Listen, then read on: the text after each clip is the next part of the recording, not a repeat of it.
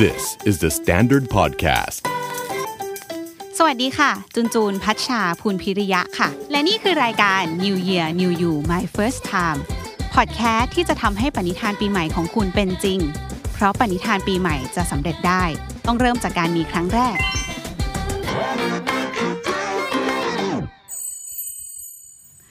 วัสดีค่ะ ทักทายคนฟัง New Year New You My First Time ทุกคนนะคะ ก็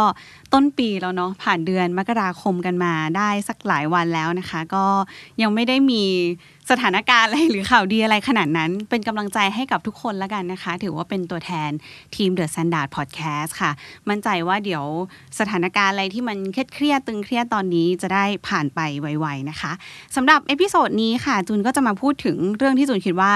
เป็น New Year Resolution ที่น่าจะเป็นความฝันของหลายๆคน จริง ๆ ก็รวมทั้งตัวจูนเองด้วยนะ นั่นคือการที่จะมีคาเฟ่เป็นของตัวเอง แล้วก็เปิดร้านขนมออนไลน์ของตัวเองค่ะ เพราะจูนเชื่อว่าเดี๋ยวนี้เราก็ชอบไปแบบ cafe hopping ใช่ป่ะก็จะไปร้านกาแฟร้านขนมสวยๆ เดี๋ยวนี้ก็แต่งสวยมากขนมก็อร่อยมากอะไรเงี้ย ไม่แปลกที่ทุกวันนี้หลาย ๆ คนก็อาจจะอยากเริ่มธุรกิจนี้ของตัวเองกันบ้างนะคะ แต่พอมันมีไอโซเชียลดิส a ทนซิ่งพอมันมีแบบช่วงล็อกดาวน์อะไรเงี้ยก็อาจจะยากนิดนึง บางคนก็พับโปรเจกต์นี้ไปก่อน แล้วก็เฮ้ยงั้นขายขนมออนไลน์แทนไหมหรืออะไรแบบนี้เนาะเพราะฉะนั้นวันนี้เนี่ยแหละค่ะสำหรับพอดแคสต์ New Year New You My First Time episode นี้ เราจะมาพูดถึงการเปิดคาเฟ่ครั้งแรกแล้วก็การเปิดร้านขายขนมออนไลน์ครั้งแรกค่ะจูนไม่ได้มาคนเดียวด้วย วันนี้จูนก็มีบุคคลที่เรียกว่าเป็นผู้มีประสบการณ์นะคะ มากกว่าจูน นั่นก็คือพี่โอ๊ตแล้วก็พี่โอ๊ตสื่อค่ะ เจ้าของร้าน Drop by Dough และเจ้าของเพจโอ๊ตเอ็กซัมแวร์ค่ะครับสวัสดีครับสวัสดีค่ะสวัสดีครับเกรงไหมคะ เกรงมาก มาอ่านพอดแคสต์เหมือนจะยากกว่าการเปิดธุรกิจคาเฟ่อะไรอย่างนี้หรือเปล่า ทักทายก่อนให้พี่ๆแนะนำตัวก่อนจะได้แบบชิลกันขึ้นนิดนึงครับ สวัสดีครับโอ๊ตครับค่ะ โอตสื่อครับผมอืมซึ่งก่อนหน้าที่พี่ๆมาเปิดดอกไบโดจริงๆ ก็คือ มีเพจใช่ไหมคะ ใช่ครับ ที่ชื่อว่า o อ x somewhere ใช่แล้วครับผม แล้วก็ก่อนหนานั้นทำงานประจำมาด้วยกันทั้งคู่ครับ โอ้คืออยู่แบบเป็นพนักงานออฟฟิศอะไรอย่างงี้ใช่ป่ะครัคะบ แล้วก็เปิดเพจควบคู่ไปด้วย คู่กันไปเลย แสดงว่าตอนนี้ยังทำงานประจำอยู่ไม่ทำละครับ จริงว่าใช่ เป็นตอนนั้นถือว่าเป็นการตัดสินใจที่ยิ่งใหญ่ไหม ก็ถือว่ามากเหมือนกัน แต่ว่า ในวันนั้นน่ะเราแค่คิดว่าถ้าเราจะมาทำครับ เราก็อยากจะโฟกัสแบบเต็มที่อะไรอย่างเงี้ยครับอืมก็เลยตัดสินใจแบบเลิกทำไปเออเออเออเข้าใจเรื่องทำงานประจำที่ถามคือหนูอะจะรู้สึกว่าเรียกแทนตัวเองว่าหนู หนูจะรู้สึกว่ามีคนหลาย ๆ คนยิ่งเพื่อนรอบตัวที่เขาจบมาแล้วเขาจะเลือกทำงานประจำใช่ป่ะ เพราะอะ stable กว่าหรืออะไรอย่างเงี้ย แต่ด้วยเทรนด์ยุคนี้เราก็อยากแบบมีธุรกิจเป็นของตัวเองอะแต่ก็จะมีคนที่ยังลังเลอยู่เนาะว่าเฮ้ยเราจะออกมาอืมเปิดธุรกิจ เปิดร้านคาเฟ่ขายขนมอะไรอย่างเงี้ยเพราะฉะนั้นนี่ถือว่าเป็นแบบอย่างของคนที่เป้าหมายชัดเจน แล้วก็ทำสำเร็จนะคะ เลยเกิดมาเป็นร้าน Drop by Do ทุกวันนี้งั้นถามก่อนเลยว่าจากความชอบที่เราไปคาเฟ่ฮอปปิ้งแล้วก็ไปรีวิวในเพจตัวเองอะไรเงี้ยค่ะ มันค่อยๆ กลายมาเป็นธุรกิจของตัวเองได้ไง แย่งกันตอบก็คือ มันเริ่มต้นมาจากการที่เราทำเพจอะครับพอทำเพจอะมันก็ ทำให้เรามีโอกาสในการเดินทางไปตามที่ต่างอืมๆไปต่างประเทศเลยครับ แล้วก็ทุกครั้งที่ไป ไม่ว่าจะเป็นโรงแรมหรือว่าร้านอาหารอะไรเงี้ยครับอืมเราจะรู้สึกว่าแบบก่อนเอาอย่างนี้ดีกว่าคือตอนไปเราก็จะเลือกแล้วว่าเป็นแบบดีไซน์โฮเทลหรือว่าร้านเอออาเราหารต้องที่ทำการเบสบ้านดีก่อนไซน์นิดนึงเออเออแบบเออสไตล์ที่เราชอบ แล้วพอไปถึงอะครับ เราก็จะชื่นชมกับสิ่งที่เราเจอแล้วเราก็จะรู้สึกว่า แต่ว่าถ้าเป็นแบบเราอะ เราจะอยากปรับอะไร คือไม่ได้หมายความว่าเขาไม่ดีนะครับอ่าๆแต่ว่าเราจะหยิบเอาอะไรของเขามาใช้ให้เป็นตัวเราเลยครับพอเดินทางเยอะๆอะเราก็เหมือนกับค้นหาตัวเองแล้วรู้ว่าสไตล์ของตัวเองเป็นแบบไหนอืมอืมไปโดยปริยายประมาณเนี้ยเนาะแล้วก็พอได้โอกาสอะไรเงี้ยครับ ก็เลยทำคาเฟ่ดีกว่า อืม เข้าใจครับค่ะพี่โอซบอกว่าคุยด้วยสิตอบได้แค่คำอย่างเดียวเขาเขาเขาเล่ามาหมดแล้วคือจริง ๆ แล้วเราอาจจะไม่ได้เป็น cafe hopper ตอนตอนแรกอะนะครับ แต่ว่าอืมด้วยความที่เราทำเพจอะเหมือนเราได้ท่องเที่ยวธรรมชาติท่องเที่ยวเหมือนแบบต่างประเทศในประเทศอะไรเงี้ยแล้วเราก็จะเหมือนพอไปหลากหลายสถานที่มากขึ้น เราก็จะเหมือนแบบว่าสโคบตัวเองมากขึ้นว่าแบบจากตอนแรกเราอาจจะไปเที่ยวหลากหลายมากเลยอือฮึแต่ว่าพอเราเที่ยวหลังๆแล้วเนี่ยมันก็จะเริ่มเหมือนแบบ โอเค เราจะไปประเทศนี้ เราอยากไปร้านอาหารแบบนี้นะ ไปกินอันนี้นะอะไรเงี้ยครับอืมเหมือนมันจะสโคบในสิ่งที่เราชอบ ดูแล้ความก็ชอบชัดขึ้นใช่ อืมอยากรู้ว่าสองคนนี้ใครเป็นคนทำการบ้านค่ะว่าแบบไปทริปนี้ฉันต้องไปร้านนี้ร้านนี้ร้านนี้ หลักๆตัวเองโนสึจริงเหรอใช่ใช่คือเหมือนโอ๊ตเสือครับ ก็จะเหมือนเลือกสถานที่ใหญ่ๆ อย่างเช่นว่า โอเคอยากไปมิวเซียมนี้ไปอืม ธรรมชาติอันนี้นะครับไปโรงแรมอันนี้อะไรเงี้ยแล้วเราก็ค่อยเอามาลงวันลงวันลงวันอืมแต่ถ้าสมมติว่าโอ๊ตเขามีอะไรเพิ่มขึ้นมาก็อย่างจะเงี้ยส่งไปใช่เติมอ่าอุ๊ยอยากครั้งหน้าถ้าจะไปเที่ยวเดี๋ยวจะทักไปด้วยเพื่อจะขโมยแบบใช่แผนครับการท่องเที่ยว แล้วพอได้เริ่มเปิดธุรกิจของตัวเองแล้วอะค่ะ มันเหมือนหรือต่างจากที่คิดไว้ไหมก็มันก็ทั้งคู่ครับ คือว่ามันก็มีส่วนที่เราเตรียมตัวไว้อืมแล้วก็ส่วนที่เราไปเจอข้างหน้าเหมือนกันอะไรเลยครับอืมส่วนที่เราเตรียมตัวไว้มันก็จะเป็นแบบ คือก่อนทำเราก็วางแผนอยู่แล้วแหละว่า เราจะอยากให้เป็นสไตล์ไหนอืมเวลาทำอะครับ มันจะมีความรู้สึกในใจของเราที่แบบเรารู้สึกแบบนี้แล้วเราพยายามถ่ายทอดออกมา ยกตัวอย่างเช่น ความรู้สึกของการทานโดนัทแต่ละรสชาติที่เราเลือกมาอะไรเงี้ยครับ หรือว่าบรรยากาศในการตกแต่งร้านอะไรเงี้ย แล้วก็พอพอเปิดร้านแล้วอะครับ แล้วเราเห็น feedback จากลูกค้าที่เขาโพสต์โซเชียลมีเดียแล้วเขาพูดถึงความรู้สึกเดียวกับเราอะ เราก็จะรู้สึกว่าเฮ้ยดีใจจังเลยเอเนาะอเออะไรอเอเงี้ยอครับ เหมือนเราส่งต่อไปถึงเขาใช่แล้วเขา get สิ่งที่เราใช่ทำครับอืมแล้วก็ใช่หรือว่าแม้แม้แต่แบบเหมือนบางอย่างที่เราอาจจะวางไว้ในร้านอะไรเงี้ยครับ โดยที่เราไม่ได้ตั้งใจที่จะให้เขารู้สึก แต่ว่าเราอาจจะแค่รู้สึกเองไปคนเดียวอะไรเงี้ยแต่ว่าอืมพอเขาเหมือนแบบเดินเข้ามาแล้วแบบบอกว่าเฮ้ยแสงตรงนี้สวยดีเนาะแล้วแบบมันสะท้อนตัวอักษรขึ้นไปบนผนังไปบนพื้นอะไรเงี้ยแล้วเขาแบบเหมือนแบบจัดวางไว้เลยอะไรเงี้ยเราก็แบบแอบแอบยิ้มว่าแบบเออจริง ๆ แล้วอะ จัดไว้โอ้เออเออเออจัดดีไว้อะคือมันใช่เหมือนครับเป็นดีเทลเใช่ล็กครับๆอะไรอย่างงี้แต่ว่าในส่วนที่ไม่ได้แพลนไว้มันก็มีเยอะเหมือนกันค่ะไม่ได้ไม่ได้เตรียมตัวไว้เนี่ยครับ แต่ส่วนใหญ่มันก็จะเป็นเรื่องของแบบการจัดการพนักงานคนลูกค้าอะไรครับ มันจะเป็นแบบป ลีกย่อยที่เราต้องเจอแบบจุกจิกอะไรเงี้ยครับในการทำธุรกิจเนาะใช่ครับซึ่งแบบจูนว่าพวกนี้คือถึงเราเรียน business school มา แต่แบบถ้าไม่ได้ลงสนามจริง มันก็จะมีอะปัญหาอะไรพวกนี้งอกขึ้นมาเนาะจริงมากถามย้อนไปนิดนึงเมื่อกี้ยังไม่ได้ถามว่าทำไมถึงเลือกเป็นร้านโดนัทอะคะถ้าเราไปคาเฟ่บ่อยไปเที่ยวมาเยอะอะไรเงี้ยมันน่าจะเห็น type ของคาเฟ่มาหลายแบบมาก แต่ว่าทำไมต้องเป็นโดนัทคือเหมือนด้วยที่เราไปเที่ยวมาหลาย ๆ ประเทศนะครับ แล้วเราอะแอบไปเจอร้านโดนัท ที่เอ่อเหมือนเดนมาร์กหรือว่าอืมที่เอ่อนอร์เวย์อะไรเงี้ยครับแล้วก็รวมถึงเกาหลีญี่ปุ่นและในหลากหลายประเทศ Melbourne เมลเบิร์นด้วยอืมเราก็ไปเจอเหมือนแบบร้านที่มันเป็นเหมือนคาเฟ่โดนัทที่ขายโดนัทเป็นหลัก แล้วก็มีกาแฟมาเสริมอะไรเงี้ยครับ ซึ่งเราก็รู้สึกว่าจริง ๆ แล้วโดนัทอะมันมีความน่ารัก มันมีความแบบเหมือนซิม p ป e แต่ว่ามันสามารถเล่นอะไรได้หลายอย่างอืมเพราะว่าแต่ละที่ที่เราไปอะมันเหมือนเออ รสชาติหรือว่าสไตล์ของโดนัทแต่ละร้านก็คือแตกต่างกันไปเลยอะไรเงี้ยครับอืมแล้วเราก็เหมือนรู้สึกว่าที่กรุงเทพยังไม่ค่อยมีร้านที่มีช็อปโดนัทที่แบบนั่งทานอืมจริงจังกับกาแฟมีบรรยากาศอะไรเงี้ยครับอืมเราก็เลยรู้สึกว่าอยากจะเอาความสนุกความครีเอทที่จะทำโดนัทเนี่ยให้มันเหมือนแตกต่างอืม คือจากที่โอสื่อพูดนะครับ เวลาที่เราไปแต่ละประเทศนะครับ เขาก็จะมีสไตล์โดนัทที่ต่างกันอืมรสชาติแต่ละพื้นที่ก็ต่างกันอะไรเงี้ยครับ แล้วก็เชฟของมันก็น่ารักดีอะไรเงี้ยครับอืมซึ่งเราก็คุยกันไปคุยกันมาอะไรเงี้ยครับ ก็เป็นโดนัทดีกว่าอะไรเงี้ย แล้วก็ตอนที่ก่อนที่จะทำอะครับ โอ๊ตอะมีความรู้สึกว่าอยากจะทำร้านของเราให้เราแบบ เก่งในเรื่องใดเรื่องหนึ่งแบบอ่าเป็นขนมอ่าที่แบบเข้าใจเราเอ็นตอนเนี้ยคือเราเก่งในเรื่องของโดนัทอะไรเงี้ยครับผมอืมอยากจะพยายามทำให้เป็นแบบ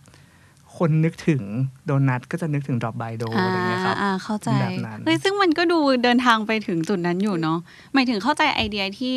บางคนอาจจะเปิดคาเฟ่อะแค่อยากเปิดคาเฟ่แล้วมันก็อาจจะใดๆนิดนึงครับเราไม่ได้ผมมี specific product ใช่ครับอะไรอย่างเงี้ยแต่ว่าพอเป็นโดนัทก็เราโฟกัสได้ง่ายขึ้นด้วยเนาะ ว่าเป็นจุดนี้ดีค่ะ แล้วจุนว่าอันนี้เสริมอีกเรื่องหนึ่งรู้สึกว่ารสชาติอะมันหาไม่ได้ด้วย ในในร้านอื่นครับๆเท่าที่ดู selection ของการ create ใช่รสชาติโดนัทคือขึ้นคืมาอคิดแบบคือเพราะว่าตอนที่จะออกโดนัทใช่ไหมครับอืมเราก็จะมีข้อจำกัดเราไม่สามารถมีแบบ 20-30รสได้ครับอืมเราก็จะแบบเหมือนเอามา list เลยนะครับ ว่าแบบ คือเราพยายามคิดรสชาติให้ ตอบทุกความชอบของคนนะครับหมายความว่าถ้าคนที่ชอบรสชาติที่เบาๆหน่อย ก็อาจจะชอบ classic vanilla หรือคนที่ชอบเปรี้ยวก็อาจจะ raspberry rose หรือว่า lemon meringue อะไรเงี้ยครับ หรือว่าแบบชอบช็อกโกแลตหน่อยก็จะเป็น Nutella คือเหมือนกับคิดอยู่ในใจแล้วก็ตี type ของคนที่จะชอบออกมาอย่างเงี้ยครับแล้วก็ลองแบบหย่อนลงไปอะไรเงี้ยครับอืมดีค่ะอืมแต่ตาพี่โอ๊ตมันดูเป็นประกายมากเลยตั้งใจตั้งใจ เห็นแล้วแบบคุยด้วยแล้วรู้สึกว่าเออเขาตั้งใจคิดรสจริงอยากอยากให้ทุกคนในกล้องได้เห็นด้วย อะฟังถึงตอนนี้แล้วนะคะ คนที่ฟังอยู่อาจจะสนใจ อยากจะเปิดคาเฟ่ตัวเองแล้วอยากให้พี่โอตแล้วพี่โอตสื่อช่วยแชร์หน่อยเป็น checklist ละกันจะได้ฟังแล้วก็ทำตามง่ายๆนะคะ สักห้าอย่างหรือกี่อย่างก็ได้ที่แบบ ก่อนที่เราเปิดคาเฟ่ตัวเองควรจะมี checklist เหล่านี้อะอืมอดก่อนเลยนะครับเอาก็อย่างแรกอะโอ๊ตแค่รู้สึกว่าอาจจะต้องเตรียมเหมือนแบบเซตเป้าหมายแบบเหมันเซตตัวเองก่อนนะครับอืมเพราะว่าอย่างสมมติโอ๊ตโกสืบมาทำใช่ไหมครับ โอ๊ตก็ ลาออกจากงานมาเลย เพราะว่าเรามีเป้าหมายที่ชัดเจนว่า เราอยากจะเปิดร้านเราให้มันไปถึงตรงไหนอะไรเงี้ยครับ แต่ว่าโอ๊ตว่ามันก็จะมีบางคนแหละที่ก็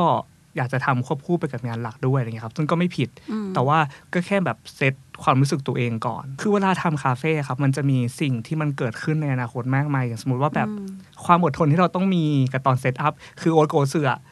เครียดแบบ ที่สุด แล้วแบบเหมือนเถียงกันเยอะมาก แต่ว่าเถียงในทางที่ดีนะครับ คือว่าเราต้องการให้มันดีแหละ แต่ว่าแต่ละคนก็จะมีทางเดินไปถึงจุดนั้นที่ต่างกันเนี่ยอืมันก็จะแบบอืมก็จะมีแบบมันก็หนักเหมือนกันแคลชกันบ้างช่ในระหว่างแคลชกัหุ้นบ้ส่วนอะไรใช่อย่างเงี้ยมันก็จะต้องแบบอดทนมาก ๆ แล้วก็พอเปิดไปปุ๊บอะครับ มันก็จะมีหลายเรื่องเกิดขึ้น มีอืมทีมของเราเอง พนักงาน มี feedback จากลูกค้าอะไรอย่างเงี้ยกระซิบเราว่าก็จริงค่ะใช่คนเนี่ยคือยากที่สุดเราอะเลยค่ะเราก็จะต้องเหมือนกับ อดทนแล้วก็มีสติอะไรอย่างเงี้ยครับอืมบาง feedback อะมันก็มีในทางที่ดี แล้วก็มีทางไม่ดีเหมือนกันอะไรเงี้ยครับเพราะว่าอาหารมันเป็นสิ่งที่แบบเออมันปัจเจก subjective อะเออใช่เออแต่ละคนชอบไม่เหมือนกันอะไรเงี้ยเราก็ต้องแบบ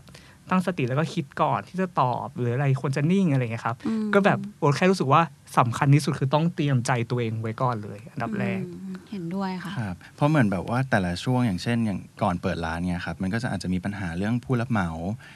อะไรหลายๆอันนี้คือพูดจริงมากนะคือเหมือนแบบที่พูดมาทุกอย่างใช่เราเข้าเหมือนใจแบบเป็นอืมปัญหาผู้รับเหมาหรือว่าอันที่เราแบบพอเรายังไม่เปิดร้านเราอาจจะยังมองไม่เห็นว่าแบบเอ้ยคนจะมาหรือเปล่า มันมีปัญหาที่แบบความไม่มั่นใจด้วย แต่ว่าพอเราเปิดมาแล้วเนี่ย มันก็จะมีปัญหาเรื่องอื่นอีก อย่างเช่น พนักงานอืมที่มีปัญหาเอ่อชีวิตส่วนตัวเขาหรืออะไรอย่างเงี้ยครับ หรือว่าแม้แต่กระทั่งคอมเมนต์ของลูกค้าอะไรเงี้ย โอ๊ตก็เลยรู้สึกว่าจริง ๆ แล้วอะการทำคาเฟ่อันหนึ่งอะจากตอนแรกที่แบบคิดไว้ว่ามันจะง่ายมากสวยงามอะไรเงี้ยครับอืมแต่ว่าพอทำจริง ๆ แล้วอะคือมันก็เครียดเหมือนกัน แล้วมันก็เหมือนเหมือนเหนื่อยแหละ แต่ว่าเราอะก็มีความสุขที่พอเหมือนเวลาลูกค้าเห็นแล้วกิน ไปอะไรเงี้ยแล้วก็แบบมีความสุขเราก็รู้สึกว่ามีความสุข อืมอืมเออแต่เข้าใจมากเลยอะจุนว่ามันเป็นการเริ่มต้นว่ายากแล้วเนาะแต่ว่าการที่จะทำต่ออะใช่เวลาครับเจอปัญหาเราไม่ไปแบบโอ๊ยเลิกแล้วเหนื่อยใช่อะไรเงี้ยเออใช่ยากครับกว่าอะพอมาถึงตอนนี้แล้วอยากจะโยงถึงเรื่องสถานการณ์ปัจจุบันนิดนึงค่ะ เพราะว่าทุกคนอาจจะเจอปัญหาคล้าย ๆ กัน นั่นก็คือสถานการณ์โควิดอะไรอย่างเงี้ยที่น่าจะกระทบเนาะคนก็ปรับตัวจาก ที่ขายหน้าร้านอย่างเดียวมามีออนไลน์มีส่ง Delivery บ้างอะไรเงี้ย ทางดอกไบโด มีการปรับตัวยังไงหรือว่าแบบรับมือกับมันยังไงคะอืมในช่วงก่อนหน้าข่าวที่แล้วอะครับ เหมือนเราอะอาจจะเป็นช่วงเปิดร้านพอดีอืมธันวาคมของของปีที่ที่ที่ผ่านมาไม่ใช่ที่ผ่านมาดิที่ปีอ่าอ่าปีใช่ครับที่แล้วปีที่แล้วครับ ก็คือเหมือนเพิ่งเปิดร้านพอดีตอนธันวาคมแล้วมกรา